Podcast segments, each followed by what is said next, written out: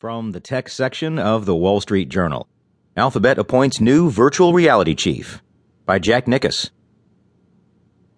The latest sign that virtual reality is gaining momentum in 2016, Google parent Alphabet Inc. just appointed a virtual reality chief. The search giant is moving Clay Bavor, the executive running some key Google apps, including Gmail and Google Docs, to oversee the company's push into virtual reality. Mr. Bavor has some experience in the field.